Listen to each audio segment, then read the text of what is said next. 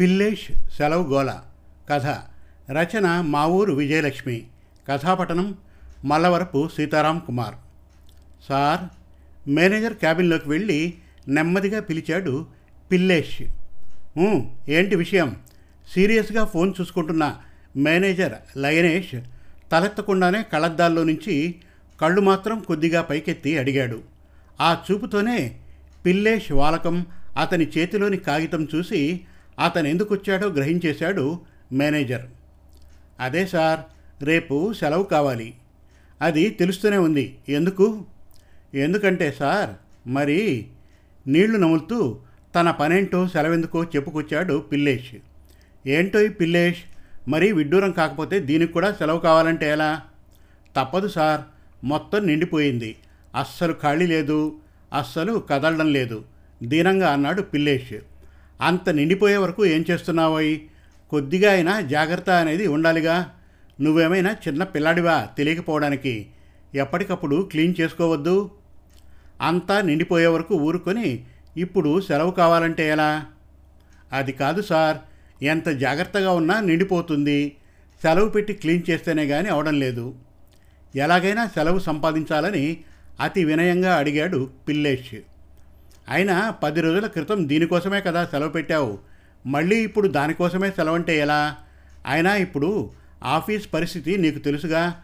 చచ్చేంత పనుంది. ఇప్పటికే నీలాగే ఇలాంటి పని మీదే ఇద్దరు సెలవు పెట్టేశారు.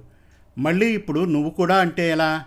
సారీ పిల్లేష్ రేపు సెలవు ఇవ్వలేను కావాలంటే వాళ్ళిద్దరూ లీవ్ అయ్యాక ఆఫీస్కి వస్తే అప్పుడు నువ్వు లీవ్ తీసుకో అన్నాడు మేనేజర్.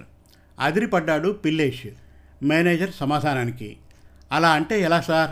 నా పరిస్థితి మీకు తెలియంది కాదు. ఆ మాటకొస్తే మీకే కాదు అందరికీ తెలిసిందే. అంతెందుకు? మీరు కూడా వారం వారం ఈ పనిలోనే ఉంటారుగా సార్? లాజిక్కు లాగాడు పిల్లేష్. ఏంటి లాజిక్కులు మాట్లాడుతున్నావు? మీ అందరూ స్కూల్లో గంట కొట్టగానే పిల్లలందరూ బయటికి పరుగులు పెట్టినట్లు ఐదవగానే వెళ్ళిపోతారు. నేనలా వెళ్ళిపోతున్నానా? మీరు వదిలిపెట్టి వెళ్ళిన పనంతా చెక్ చేసుకొని కంప్లీట్ చేసుకొని ఉసూరుమంటూ వెళ్తున్నాను. గాండ్రించాడు మేనేజర్ లైనేష్. అది కాదు సార్ తన తొందరపాటు గ్రహించిన పిల్లేష్ మరింతగా వంగి నసిగాడు. ఏది కాదు? ఆహా ఏది కాదు? అందరూ ఒకేసారి సెలవు పెట్టేస్తే ఎలా అవుతుంది? వాళ్ళు లీవ్ నుంచి వచ్చాక నువ్వు పెట్టుకో అంతే. ఇదే ఫైనల్ ఇక మాట్లాడేదని లేదన్నట్లు చెప్పి ఫోన్లోకి తల వంచాడు మేనేజర్. ఇక చేసేదని లేక మొహం వేళ్ళాడేసుకుని బయటకు వచ్చాడు పిల్లేష్. రూమ్లో నుంచి మేనేజర్ అరుపుల్లాంటి మాటలు వినిపించి ఇవాళ బాస్ దగ్గర పిల్లేష్కి ఏదో మూడినట్లుంది అనుకుంటూ అప్పటికే అందరూ ఒక దగ్గర చేరిన ఆఫీస్ స్టాఫ్ అంతా పిల్లేష్ చుట్టూ ముగారు. ఏమైంది ఏమైందంటూ? సెలవడిగితే మన మొగుడు ఇవ్వనంటున్నాడు. ముఖం గంటు పెట్టుకుంటూ చెప్పాడు పిల్లేష్.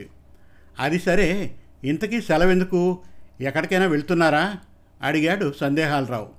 అదేనండి మనందరం ఫేస్ చేస్తున్న ప్రాబ్లమే అంటూ వివరంగా చెప్పాడు. అంతా విన్న స్టాఫ్ అంతా ముక్కున వేలేసుకున్నారు. ఏంటి? ఇలాంటి పరిస్థితులు కూడా సెలవు ఇవ్వనన్నాడా? ఎంత కర్కోటకుడు? అంతా క్లియర్ చేసుకోవాలంటే మాటలా? అన్నాడు జాలేశ్వర్. అవును అసలు ఇంతకీ అంత నిండిపోయే వరకు ఏం చేస్తున్నావు? ఎప్పటికప్పుడు క్లియర్ చేసుకోవాలిగా?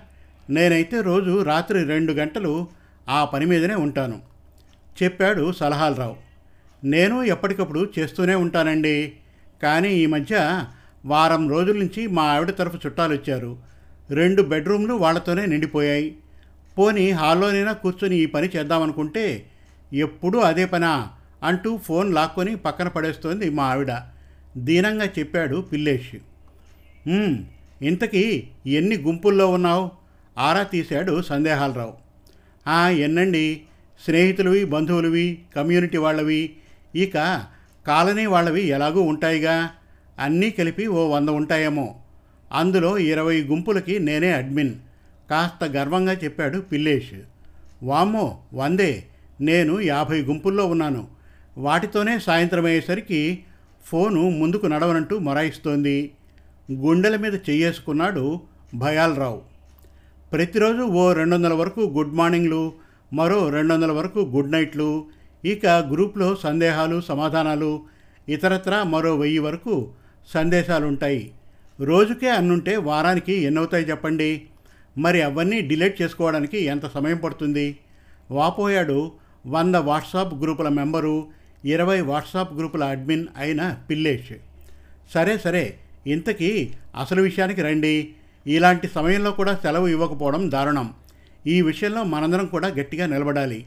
ఇది మనందరికీ ఎదురయ్యే ప్రాబ్లమే. ఈరోజు పిల్లేష్ రేపు మనం. అంతే. అందుకే మనందరం గట్టిగా నిలబడాలి. చలో మేనేజర్ రూమ్ అంటూ తమ హక్కుల సాధన కోసం స్టాఫ్ అంతా మేనేజర్ రూమ్ వైపు కదిలారు కలిసికట్టుగా సమాప్తం. మరిన్ని చక్కటి తెలుగు కథల కోసం కవితల కోసం వెబ్ సిరీస్ కోసం మన తెలుగు కథలు డాట్ కామ్ విజిట్ చేయండి. Thank you.